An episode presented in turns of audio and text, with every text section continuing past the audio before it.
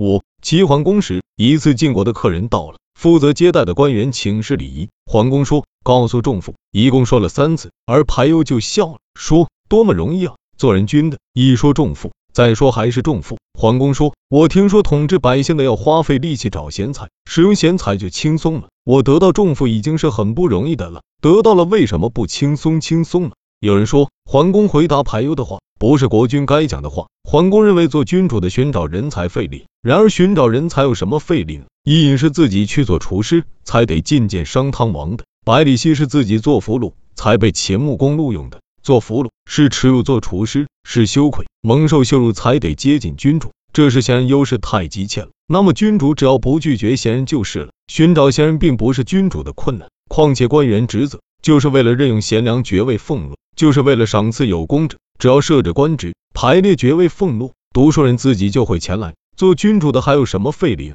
而用人却不是轻而易举的事。君主虽然是用人，但必须用法度来衡量他们，用名实来验证他们。根据事物的实际，合乎法度的就做，不合乎法度的就不做。按他说的办，成功了就赏赐，否则就诛罚。以明实是否一致来使用臣相，用法度衡量臣相，这是不能丢弃的。做君主的怎得安闲呢？求得人才并不费力，而使用人才并不容易。而桓公说求得人才是费力的，使用人才是轻松的，这是不对的。况且桓公的管仲并不困难，管仲没有为他的主子殉难而归顺了桓公。鲍叔牙没有看重官职而让给有才的管仲，使他得到任用。桓公得到管仲并不难，这是很清楚的了。一给管仲之后，难道就很轻松吗？管仲并不是周公旦，周公旦代天子执政七年，成王长大了。把政权又交给了成王周公，但不是为了自己得天下，而是为了尽自己的职责。要说不篡夺右军的君位而去治理天下，必不肯背叛先君而去侍奉先君的仇敌；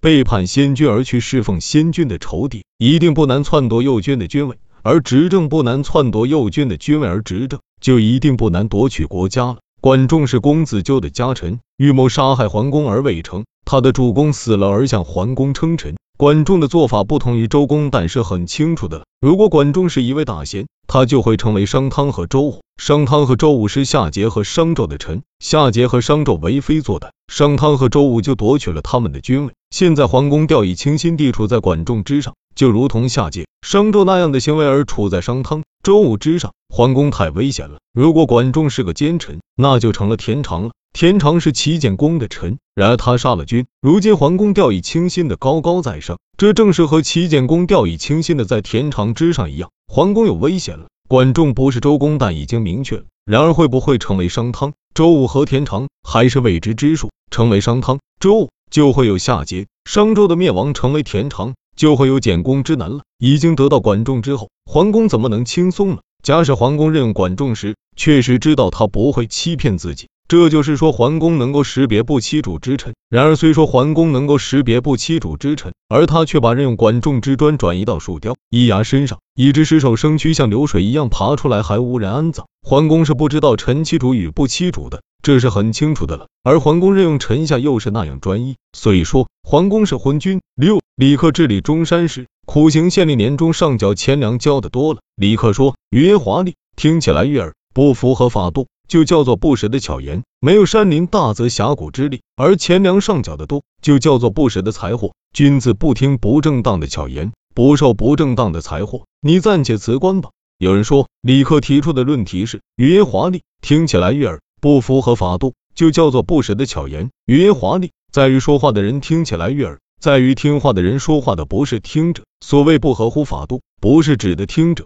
肯定是指所听到的话。听者。不是小人就是君子，小人不懂法度，一定不能用法度来衡量；君子要用法度来衡量，一定不喜欢不舍的巧言。要说语言华丽，听起来悦耳，可是不符合法度，肯定是不可靠的话。钱粮上缴的多，就认为是不正当的财货，未必就能讲得通。李克对于奸诈行为不及早禁止，让他等到年终上缴，这是李克给县令造成的过错，没有办法了解情况，而只知上缴的钱粮多了，钱粮多是丰收了。即使加倍上缴，又有什么问题呢？做事顺应自然之理，种植按照四时节气，没有迟早的失误，没有寒温的天灾，钱粮收入就会多。不因小受务农耕，不因私欲妨碍百姓的事，男子建立农耕，女子尽心纺织，钱粮收入就会多。讲究畜牧的道理，详查土地的情况，六畜兴旺，五谷丰登，钱粮收入就会多。善于权衡计算，周密了解地形，舟车机械的利处，用力不多，收效较大，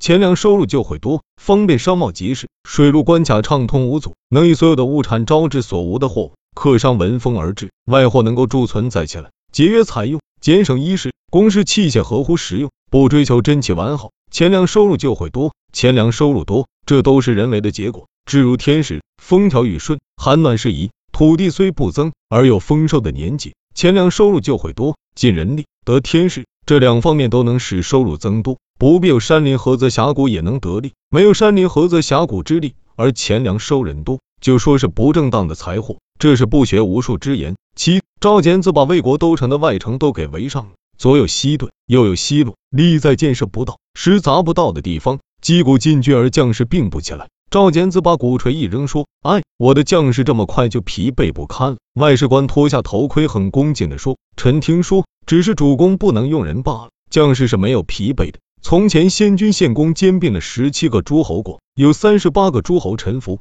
作战取得了十二次胜利，就是用的这些百姓。献公过世，惠公即位，荒淫暴乱，爱好美女，秦国任意侵夺，离国都绛城只有十七里了。”也是用的这些百姓。惠公过世，文公即位，围攻魏国，取下邺城。城濮之战五次打败楚军，取得尊名，天下皆知。也是用的这些百姓，只是主上不能用人罢了。将士没有疲惫的。于是赵简子丢开盾了，战到箭能射到，矢能砸到的地方，击鼓则将士猛冲，取得大胜。岳简子说：“我与其得到战车千辆，还不如听到外事关注过的一席话。”有人说，外事官并没有讲出什么道理来。只是谈到晋惠公用这些人而失败了，晋文公也是用这些人而称霸，并没有指明用人的方法。赵简子也不应该这么快就丢开盾了。严父在围困之中，冒着箭雨飞石都不怕，这是孝子爱亲的缘故。孝子爱亲，百里挑一。现在君主处在危险之地，士兵就能战斗，这就是说上百个家族的儿子